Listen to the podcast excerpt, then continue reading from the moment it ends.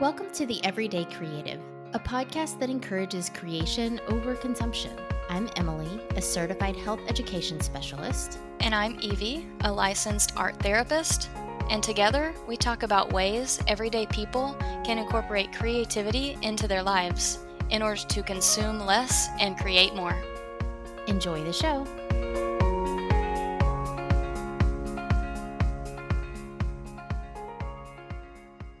Hello, and welcome to the Everyday Creative. I'm Evie. And I'm Emily. And today on the podcast, we are going to explore the topic of negative creativity. What that is, what it's all about. Yes, a very intriguing topic. So I think we'll have a lot of fun with this one. But why don't we just start with what negative creativity means? We have a definition, and this definition says that it's malevolent or negative, dark creativity uses the creative process to do something socially unappealing and guided by self interest. You might not intend to harm someone else, yet harm is often a byproduct of your actions. Yeah, so the example that they use is like, let's say it's your partner's birthday, you don't have time to go buy flowers, but on the way home, you walk by this graveyard and you see some flowers sitting there, so you take them. So that's a creative way to solve your problem, but it is stealing and it kind of is a little is also unethical and kind of gross. You know, you're stealing flowers from a grave. So while it, it was a creative way to solve the problem, it has a negative outcome. Right. And oftentimes, when we think about negative creativity, especially when we're talking about something that's guided by self interest, especially when we're talking about threat, theft and stealing, these things are illegal. But does it always have to be illegal? No, I don't I don't think so. I I definitely think creativity can be perfectly legal, although I think a lot of times it's unethical. Or at least eventually Yeah. you realize it's unethical. Yeah. But I, I do think that in the act, typically, don't people don't realize what they're doing is even necessarily negative or that it has unintended consequences or that it's illegal. They don't feel like they're doing anything right or anything wrong, actually. That reminds me of when I was doing some research on this, Adolf Hitler and Charles Manson came up as like people who have negative intentions and are really mm-hmm. creative, especially in the way that they speak to others and the way that they push their agenda. They don't necessarily, they're not the ones doing the act. They're not doing the thing that would be qualified as illegal whenever they're just talking about how they feel and their beliefs and what they think is right. But just in their ability to influence, it's unethical and negative creativity. And it had a lot of unintended consequences because then, yeah. to put it lightly, Yeah. because then those people go off and actually commit the crimes hmm and they carry out those beliefs. But both of those individuals never admitted they did anything wrong because, in their eyes at the time, they weren't. Right. What they they- they were actually, they believed- justified. Yeah, they were justified and they were the like the epitome of truth and what was good and what was right. Right. Didn't they kind of see themselves as saviors almost? Yes. Yeah. So to kind of get away from maybe like the criminal and unethical stuff, I think one way that maybe creativity can be considered negative, at least to some people, is what we see in entertainment. So like books, music, movies, things like that, hmm where or even like comedy or maybe dark humor. Whereas like the the content itself is negative. Like i don't know i read a lot of books that are you know somebody's always getting murdered you know well somebody has to think of those plot lines and things like that and it's not necessarily positive content Right. but it's still creativity. Absolutely, because anytime you create anything, I mean, music, movies, books, those are all forms of art, forms Yeah. of expression, and that in itself is creative. But the energy and the intention is negative. Right. And I don't know how much influence, I know, I, I mean, I don't know how much influence that has on other people or like the population as a whole.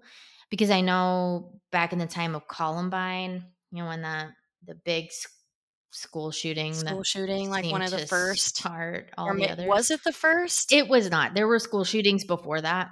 I think it was like one of the most um like up until that point, I think it was one of the most graphic and like the media really took hold of it. But I know one of the things that they were blaming for that was the music that the guys were listening to. And I just Mhm. I don't I don't think that blame was put on the in the right place. Cause that was I think that was during during the time of like Marilyn Manson and like all that Mhm. stuff. And so people were really worried about the effect that that sort of stuff had on people. right. So I don't know. I mean, they, they say things like that about video games too. Yeah. And really, what I believe is we underestimate our power and our influence over other people. So I believe that all of that stuff, it does have an effect mm-hmm. and it does contribute. It's like if someone puts something out there that is negative and other people are listening to it, it almost validates their belief that what they're talking about, what they're singing about, what they're writing about is good and that it's okay. It's like these people, like rappers, artists, musicians, Mm-hmm. they have a lot of power. And to say that it's that the reason they did that is because they were listening to that music, well, that's an error in logic because there's Mhm. so many things that come into play. Mm-hmm. And part of it is like the kind of person I am, it's going to lead me to listen to a certain type of music. And so if I'm already feeling that way, I'm going to be drawn to negative music. And it's almost like it's it just perpetuates the problem. right. So it's like which came first, the chicken or the egg sort of situation. Yeah. And Yeah. and the truth is that everyone and everything is responsible, but the individual, the one who committed the the act is the one at fault Mm-hmm. because they're the one committing the crimes or doing like acting on those beliefs Right. and those those energies that are put in music and books and movies and etc. Right. Another thing this makes me think of, in fact, when, when I was doing research for this episode, I just Googled creative criminals Mhm. and all I came up with was websites about advertising, Hmm. which I think is really interesting because you don't think of advert. I, I think a lot of people don't necessarily think of advertising as negative necessarily, but it is. it's I mean, not it's, overt. it's definitely and it it's creative. I mean, there's some really creative minds working on these ad campaigns, but I do think it's manipulative. And I know we've Absolutely. Talked about the use of the word manipulative and how it does sound negative. You said that, you know, manipulation can be used in a positive way. I still have a little bit of trouble with that because I think even when people are uh, this this is really getting away from me because I started thinking about like choice architecture and how you're manipulating someone's environment to help them make better choices. Uh-huh. So, like in a cafeteria line, when you put like the fruits and vegetables at eye level, people are more likely to choose them. If you put the water at the front of the line, people are more likely to choose it. While all those are good things, I do think you are manipulating someone's free will in a way, which I mean, they do that everywhere. They do that in grocery stores, you know? Right. And I think part of it comes down to are you transparent about what you're doing? Are they Mhm. aware of it? hmm And is it something that is for the greater good, for the good of the individual and society and everyone around? Mm-hmm. So when it comes to manipulation, yeah, it can be positive, it can be negative, but it depends on your intention. And that's what this whole thing is about. It's like negative creativity. The bottom line is what is your intention? So if your intention, like in the, the context of advertising, their intention obviously is to get people to buy their product. Mm-hmm. So do you think then it depends on what the product is? If the manipul- manipulation is positive or negative? No, because the manipulation is negative because regardless of what the product is because the bottom line is for the company or the business to make money What if it's an advertisement for a nonprofit that feeds hungry kids in Africa? Because I mean, we've all seen that that one. What is that SPAC Mm, ad with oh, Sarah right. McLachlan Mhm. singing, and that's manipulative. it's still it's it's still manipulative I, I would still put that in the category of negative manipulation because even if it's for a good cause you're still trying to use my emotions mm-hmm. against me. You know what i'm saying? Like Yeah. that makes me bummed out so i feel obligated now to donate here's my pity when really it should be the individual's decision and what they intentionally decide they want to put their money towards. Okay, that makes sense to me. That was a good question you really I stumped you. I almost had you. Almost had right you. yeah all advertisement is manipulative okay. in on the negative side i would say All right. So it's been these are decided then. thinkers Yeah. this this topic it's really It goes pretty deep. It goes pretty deep because it can like once you start thinking about it, you realize that oh, it's it's all around me. Mhm, it really is Mm-hmm. it really is um what else did we find what is the bit about dark humor So that was just you know because there's a bunch of comedians that are offensive, but it is still like creative. So is it considered negative if some people are offended? so i think in that case depending on what they are saying Mm-hmm. and if their humor is promoting hate Mm-hmm. or um, sexism, you know, some of the other, are some of the Any other? of the isms? yeah, the isms. If it's that or promoting that, then I would say that's negative. Do you think you can have dark humor that's positive then?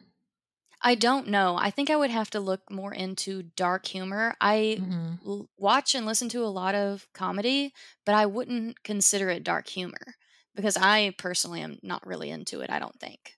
Yeah. Like you're talking about like dead baby jokes. Right. Yeah, stuff like that. But I don't know. There there's a lot of I mean, I I do think overall dark humor is negative. But I don't necessarily think it shouldn't be done. Oh, I agree. And that goes for for a lot of these that are creative but they're not illegal. Mhm.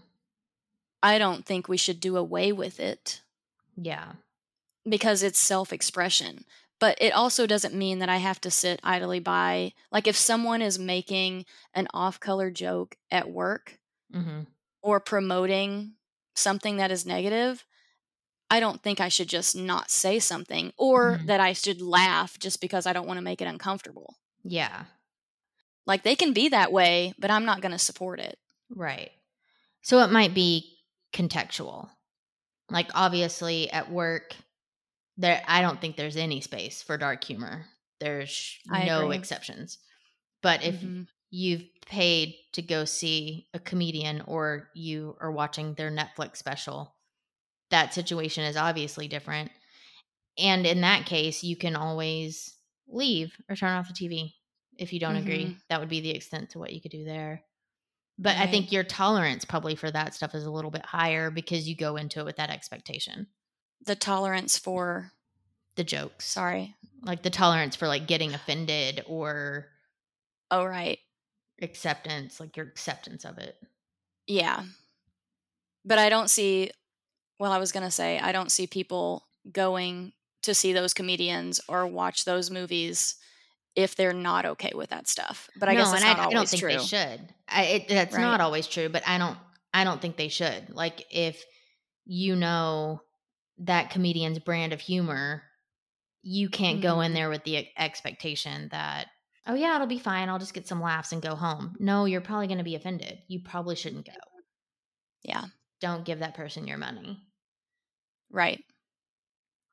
So, other types of uh, creatives that come up whenever you search this are con artists because con artists are typically they're known to be intelligent they're known to be creative because in order to manipulate someone or basically con artists have to lie about who they are or what they're doing in order to get what they want out of their victim.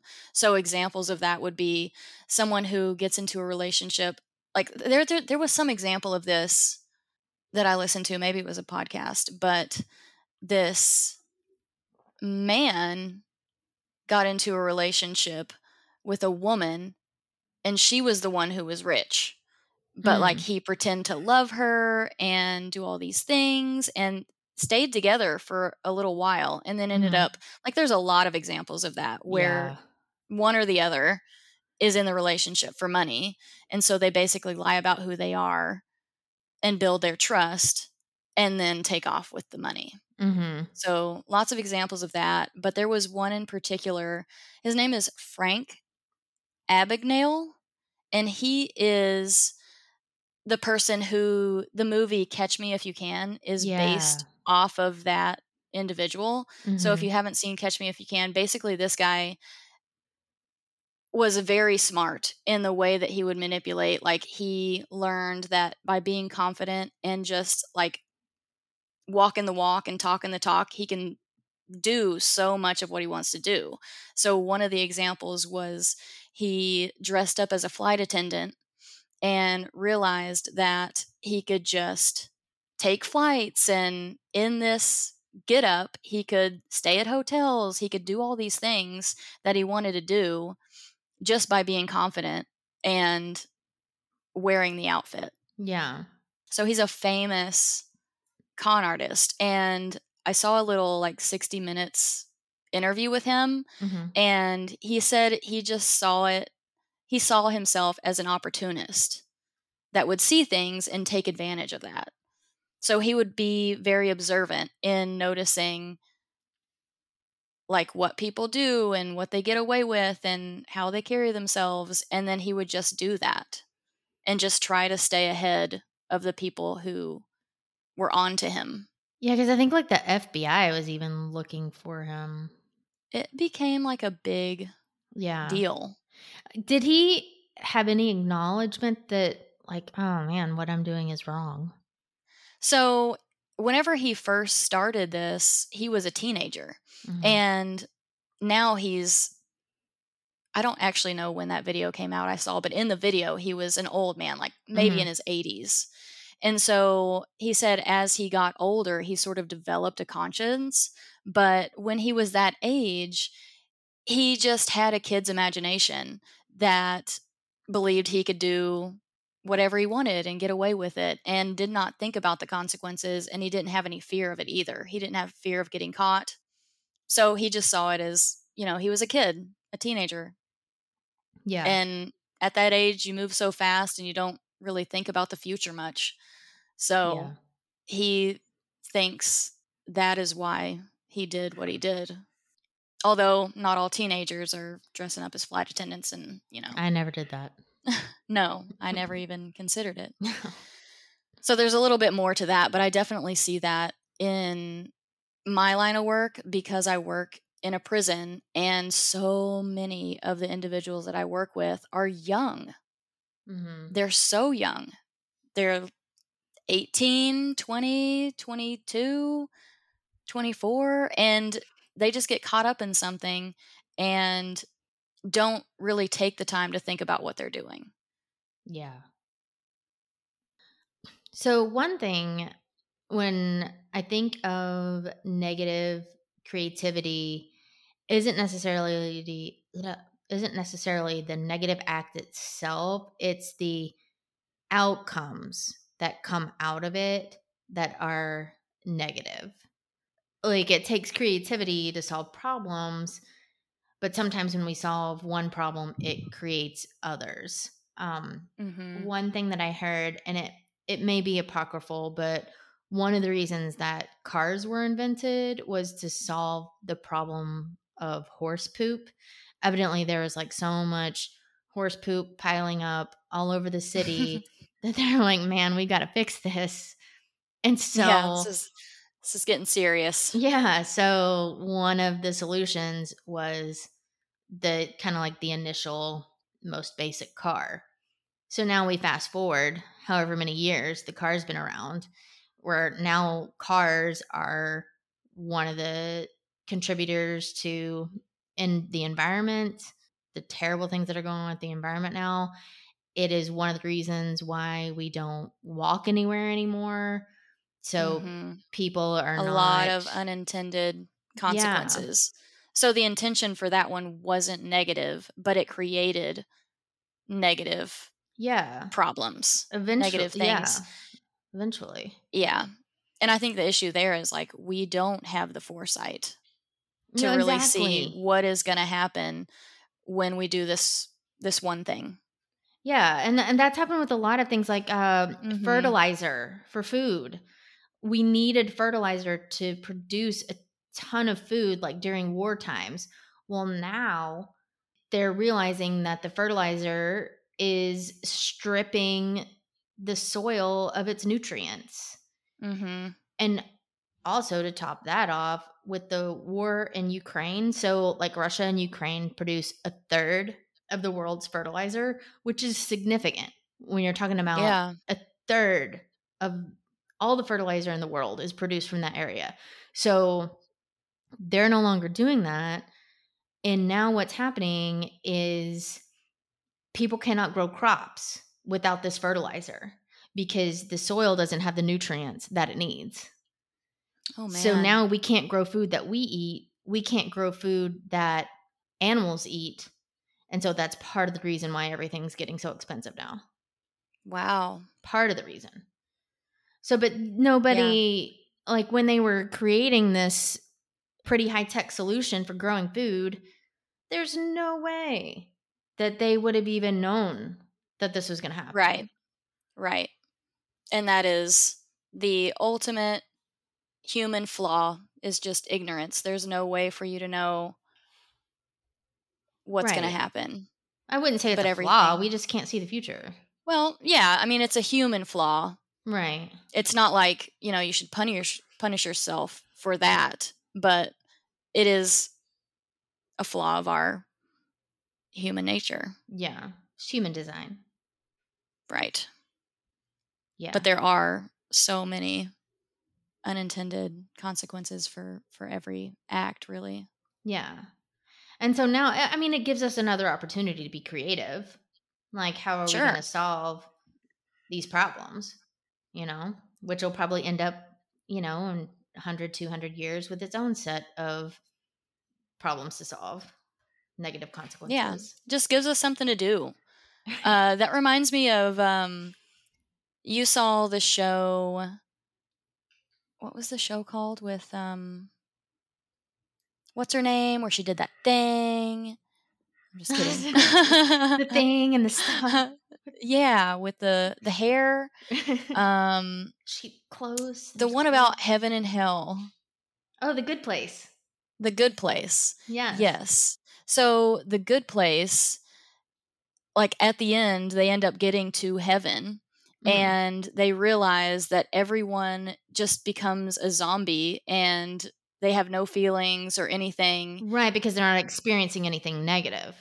Yes, they don't have any challenge. Everything is so easy. So it's like everyone's super depressed and we're supposed to be in heaven, Mm-hmm. But turns out, in order for us to live fulfilling lives, we have to Mhm. have some friction. Yeah. There has to be challenge, which is another reason why creativity is so important and it's so innate in us. hmm And it really dictates whether or not we're successful in life, our ability to create and be creative. So Yeah. that's what that just reminded me of is that, yeah, on the one hand, negative outcomes, it's not a good thing, but at the same time, it does serve a purpose. Right. Yeah, it's not like you can sit here and say, "Oh, if only we hadn't have invented the car." Exactly. Right.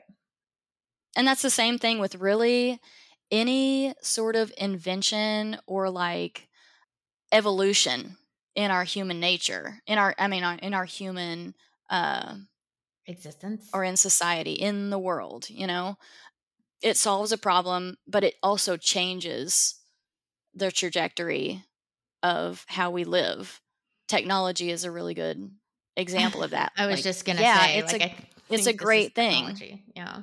Right. It's a great thing. I mean, the Industrial Revolution, you know, there's other examples of that where we take these big leaps and it's so new, we don't know anything about it. hmm And like the unintended qua- consequences that will come from this invention. On the one hand, it's really great and it's a really important thing. Technology, I don't know where we'd be now without it. Right.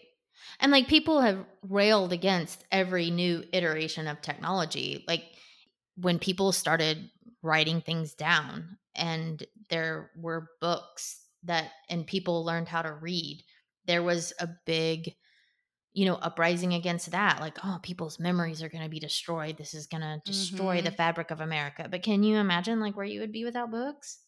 Right. you know? And television mm-hmm. and video games. radio. Like all of You these things they it's human evolution and it's mm-hmm. necessary for us to continue to evolve and advance in that way. But the problem is especially with something like technology it has taken over our lives and our biology our biological evolution Mhm. is not advanced enough and is not evolving as fast. So we really don't know at this point how it's affecting our brains and everything else. yeah There's a lot of research happening with that now, but there's still so much that we don't know, and we don't know how it's going to affect us in the future. Yeah. This reminds me of a book that I'm reading right now called Stolen Focus. Um, I think that his name is like Johann Hari or something like that. I could be pronouncing that completely incorrectly, but he is talking about how, like, one of the consequences of all this technology, and specifically, he is really talking about social media for the most part social media email Mhm. that type of stuff. How that that type of technology has ruined our ability to focus and to maintain attention. And he he mentions how oh you know with every new evolution of technology people are shitting on it. But the difference in this case is it is more targeted because the people who are designing this stuff are designing it to use your word with the intention to steal our focus and they are using lessons from human behavior like the Mhm. work of BF Skinner to make these apps and social media feeds more Mhm. Addictive and because the more you spend time on this app the more money it means for these companies. Not just like direct advertising but what they're doing is kind of building a profile on each individual human that is using their technology and then taking that and selling it to companies that can then buy it to target you even more personally. It's getting so scary. good. Yeah, it's getting so good that they're actually predicting what you'll be in the market for. Um, I think they used like what was he talking about? Oh, so he talked about um, you know how like you're talking to a friend about buying a new skateboard and then the very next day you'll see that ad pop up somewhere on the internet. So it's Right. not that uh, I mean Facebook is like and all the all this technology has been accused of like listening to you and I Mhm. don't think they've come right out and said it, but this guy is positing that it's not that they're listening to you, it's that they've gotten so good at building your profile that they're anticipating and predicting what you need or want or are looking for. And so that's what's happening. It's not that it's necessarily overhearing your Mhm. conversation, it's that it's getting that good at predicting. Mhm. And these companies, they'll hire psychologists and a whole team around, okay, how do we keep them on this longer? Yeah, absolutely. That that's what it all is.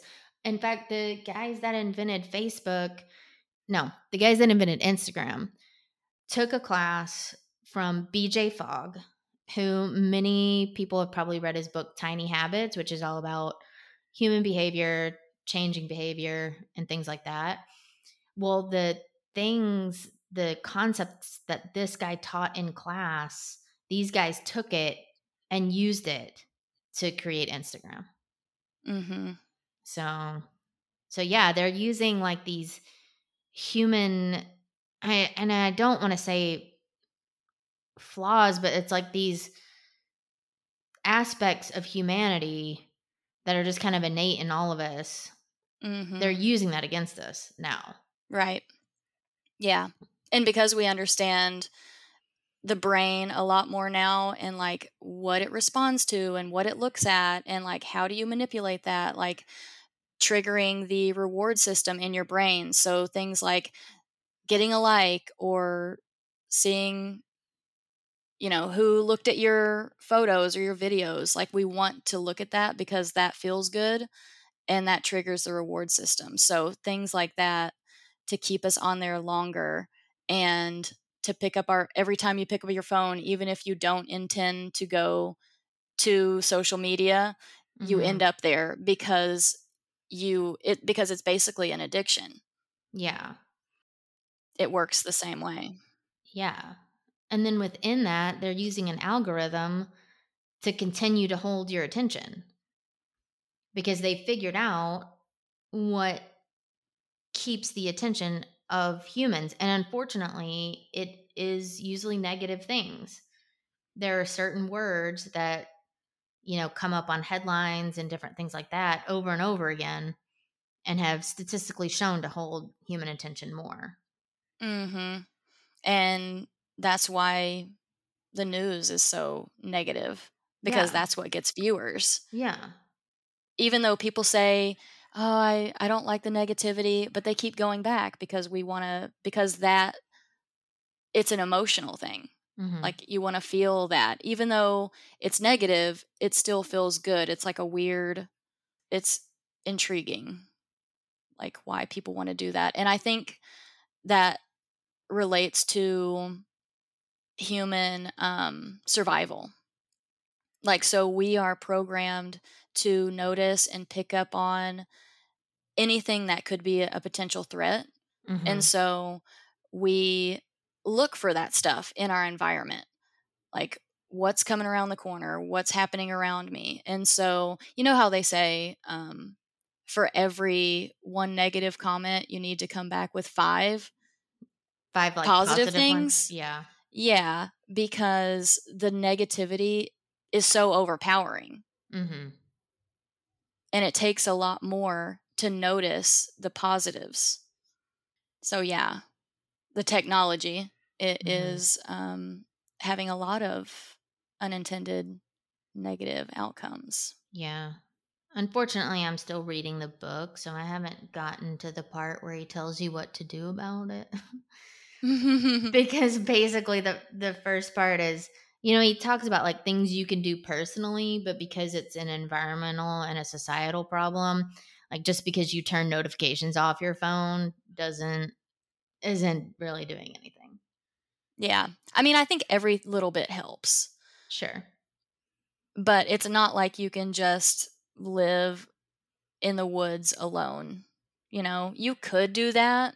Mm-hmm. And that's one way to get outside of all the negative influence of other people and the way people manipulate others for their own personal gain. But is that a really realistic option? Definitely not.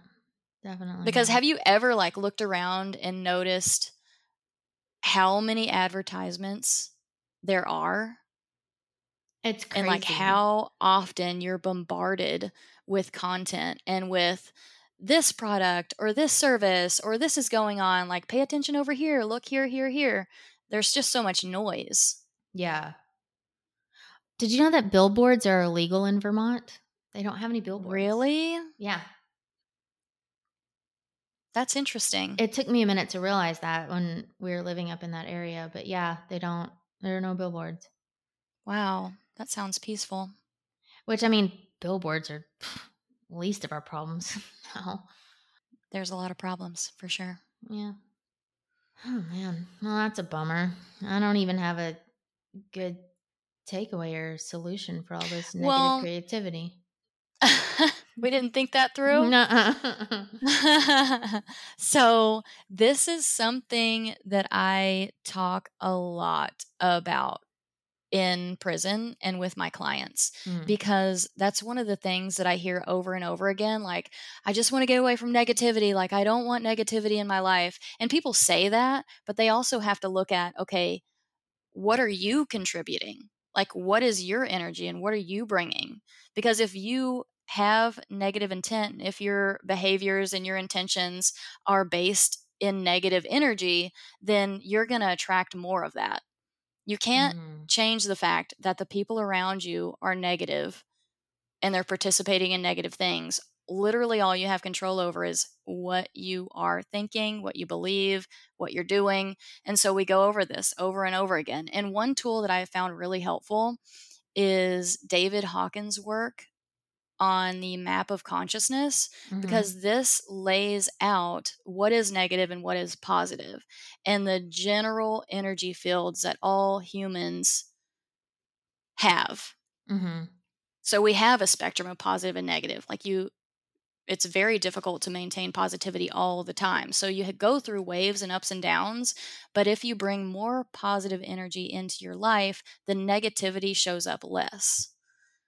So some of the main ones like negative energies would be things like anger, pride, guilt, shame, grief, Mhm. so, by processing and identifying where you are and what you're holding, like what you're thinking, how are you spending your time, what are you doing, what are you saying, like all of those things, they will basically give you a picture of what your energy field is. And if you Mhm. can figure out basically where you are, you can then make adjustments by bringing in more positive energies. So, those would be things like neutrality or willingness, understanding, knowledge, love. Those are the positive energy fields that will create a space of positivity around you. So, on the one hand, yeah, we can't get rid of the billboards and there's negativity all around us, but you're just less apt to see it, respond to it, or be affected by it if you are aware of the energy that you're carrying and if that energy is positive generally. Mhm. So step 1, it starts with awareness. Absolutely. And I think we're going to say that over and over again. I think you're right. in- yeah.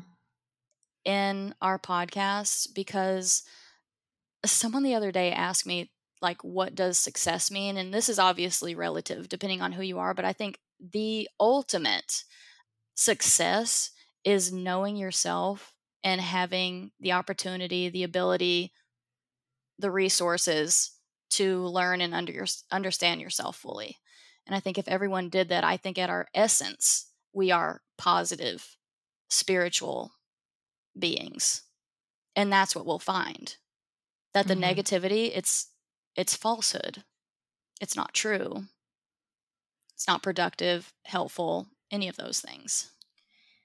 So, do you think that anybody, regardless of social standing, abilities, education, socioeconomic status, do you think everyone has this ability?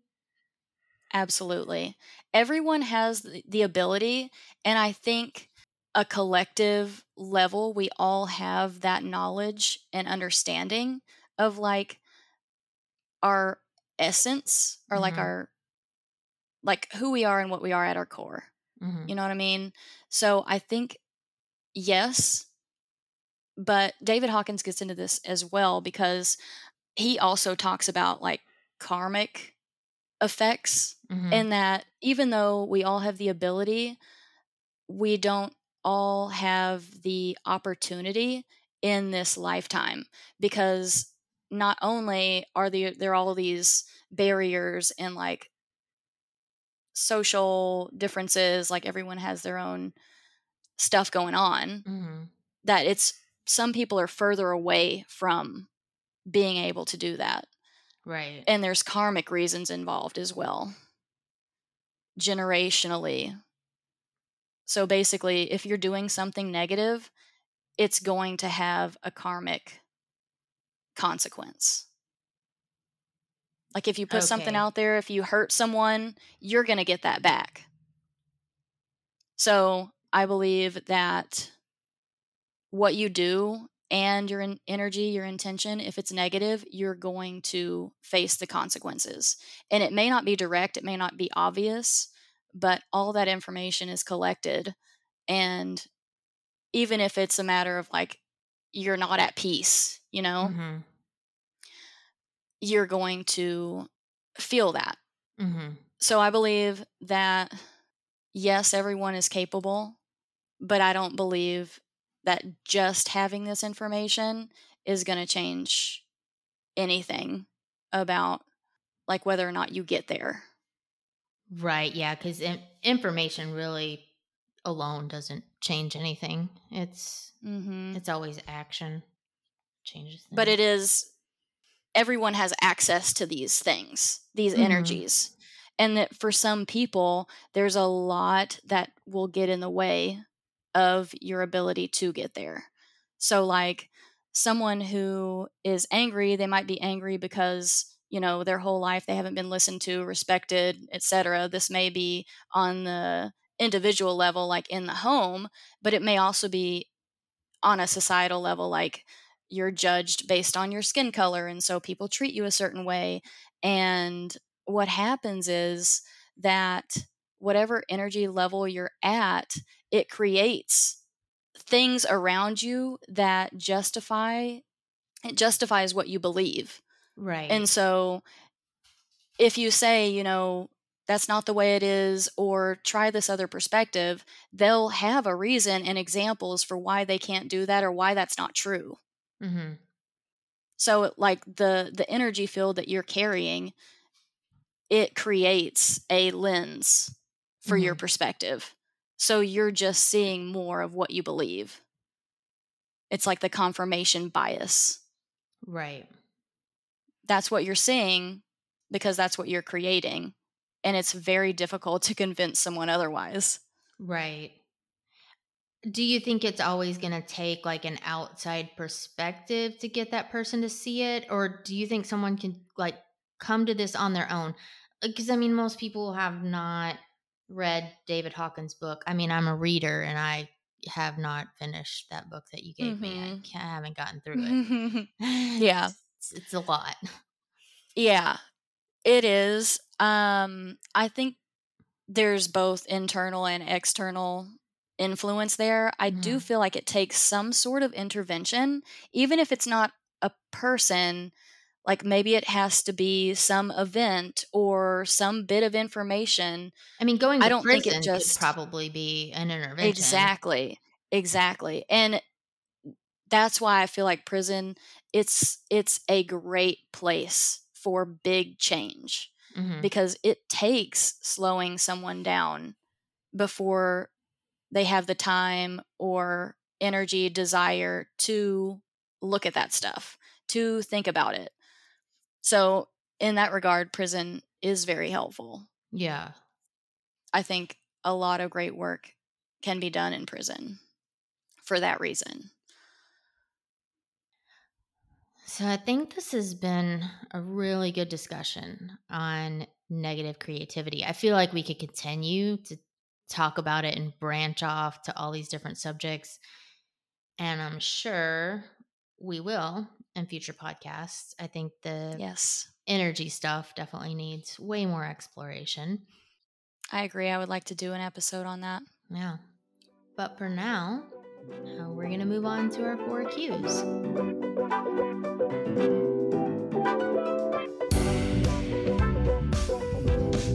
So, even though we have already asked a lot of questions, we have one more. Uh, is creativity ever neutral? Does it have to be good or bad? Do you think it falls into those distinct categories? I had to think about this one because I want to say that sure, creativity can be neutral, but I think it's, if at all, I think it's very rare because, like we were talking about the energy fields, they are positive or negative, and any Mhm. action, it's going to have a ripple effect. Yeah. And so, for it to truly be neutral, it would have to have no effect, yeah. right? Yeah. And well, I think I think you've said this before like creativity like in any sort of act of creation is a good thing even if it has negative outcomes. Right, because remember our yeah. our first definition of creativity Mhm. or our main definition of creativity is it is productive.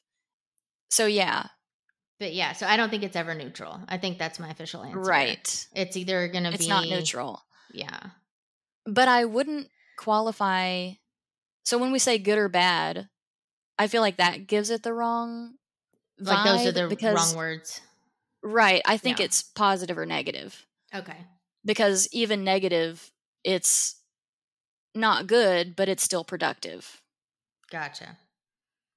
so our quest identify a time in your life where you did something creative but there were unintended consequences to you or someone else Okay, that's something I'm going to have to think about this week because I honestly don't know. And who knows? It could be consequences that I haven't I haven't seen yet for some yeah creative act I did. I don't know. Like And maybe this podcast. a lot of the time possibly it could be this podcast we have no idea Yeah. what kind of effect this is having on you and what may happen in the future with this yeah. thing. But yeah, I mean, I think that's challenging because when you create, a lot of times you don't see what comes next or like what happens. You just kind of move on. Yeah. Yeah, you don't always know what impact it's had on another person. hmm That's going to be a thinker for me too. Yeah. So I think quality creativity, that's all you. What do you have this week? All right. So, to align with our topic today, I thought I would talk a little bit more about um, some of the creativity that I see in prison. Nice. And while at least in art therapy, it's productive and positive for the most part, there is a lot of negative creativity in prison. And that's because there's a lot of limitation and there's a lot of people in there that that want something that is not available in Mhm. prison. So there's things like prison contraband that I've I've done like trainings and things like that and they'll show you examples of some of the stuff that's created in prison. Are you responsible Um, for like looking for that? Like being No, no, no. No, it's really more informative for me cuz I'm not on the security side. But it's yeah. I don't I don't look for it. And I definitely do not encourage people to bring contraband Oh. to my group. So I don't see it. Do you have to like count Um, all your pencils before they leave? or- Yes, I do. I count everything before and after session. And if we're using a number of materials, I'll have them like give me their ID. It has their name and their Mhm. DC number is what it's called, which trying to think now what that stands for. Department of Corrections. Yeah, I guess that would be what it is. I don't know. their DC number, yeah. So like their prison number. Um, that way I can keep track of Mhm. what we've got going on.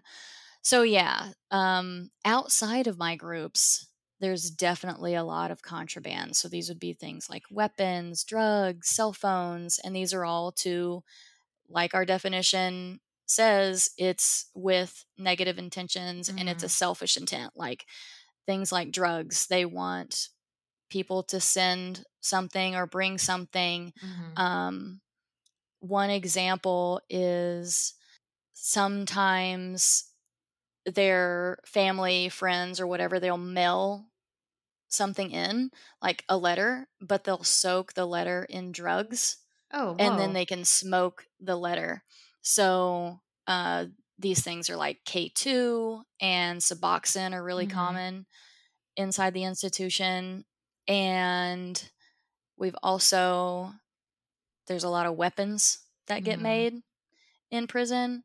Um, oh, wait, before I move on to the next thing with Mhm. the with the mailing stuff in for Mhm. one everything that comes in is obviously searched and checked and Mhm. there's a lot of creative ways that people will mail things in i've seen one where it was like a package of you know like the the it's like tuna but like the bag it's in a bag yeah. but they like m- removed the stuff from inside but then they like put it all back together and it even like felt it still felt like what it was supposed to be in there Mhm. but they had like glued it all back together so you couldn't tell that it had been opened Oh wow. um, and then cutting out pages of books and then putting things in there or that seems pretty putting basic. things in yeah that one's classic Yeah. uh, putting things in the spine of a book and gluing it back together. Um, if I was the one receiving it. I wouldn't even know where to look. right. Like, why And did you I don't me know, tuna?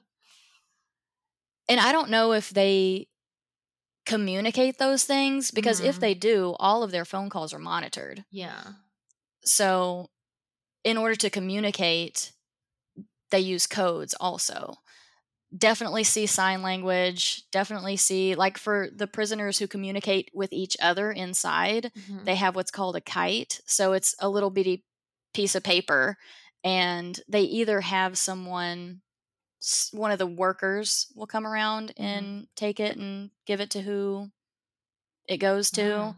Um, there's also things like, oh, it's called fishing, where they'll take the letter and they'll put it in the toilet I've and somehow like all the piping and the plumbing is connected so it'll like go to the next cell they do they do that with food also they like put it in a bag and like the ear wrap it up hustle guy shoot it down talking about Exactly. that. Yeah, like they sent a burrito through the toilet. yeah yeah so sometimes they get caught with their their fishing line and then Mhm. they get in trouble for that because that's considered sure. contraband. Um, so ways that so not only are prisoners creative, but the COs and the staff are also creative in how they like try to monitor that and like put a stop to that. So one of the things they've done lately is with mail, they don't allow letters anymore. It has to be all digital. So now prisoners have tablets Mhm. that are uh, assigned from the institution so they they're all monitored they all have like just these basic things and you can like order things like download music or movies that they can buy and have that on Mhm. their tablet but they don't have access to the internet or anything like that so now they've started scanning all the documents and all the mail that comes in and then it's available Ah. on their tablet for them to read Oh. Right. So with the guys that are in confinement, like long term mm-hmm. solitary confinement, they don't have tablets. So for them, they have scanned them in, they'll scale in, scan in the mail, and then they'll print the pages and give it to them. Wow. Yeah. That's crazy. Yeah. So lots of stuff like that. Yeah, got to give a hat tip to the creative criminals, I guess. It's very creative. Yeah. Maybe when they get It's out, they'll use that for good. Let's hope so. Yeah, that's the plan anyway. That's what I'm there for, is to help them transition that negative creativity into something positive and productive. Nice. Because the time and effort that they spend to do these things, it's a lot of work and a lot of effort. yeah. Yeah. And it's so smart and intelligent sometimes. Wow. They even have, oh, one more thing. They even have, so they don't have cooked food outside of what they're given at the chow hall. Mhm. And so, in order to cook food in their cells, they have what's called a uh, a stinger, Mhm. and it's somehow I've had them explain this to me before, but it's basically like they've rigged a battery, wire, and something else to boil water. So they've like created this device that will cook food. Oh my god. Yeah. Okay. Well, thank you for sharing. Mm-hmm.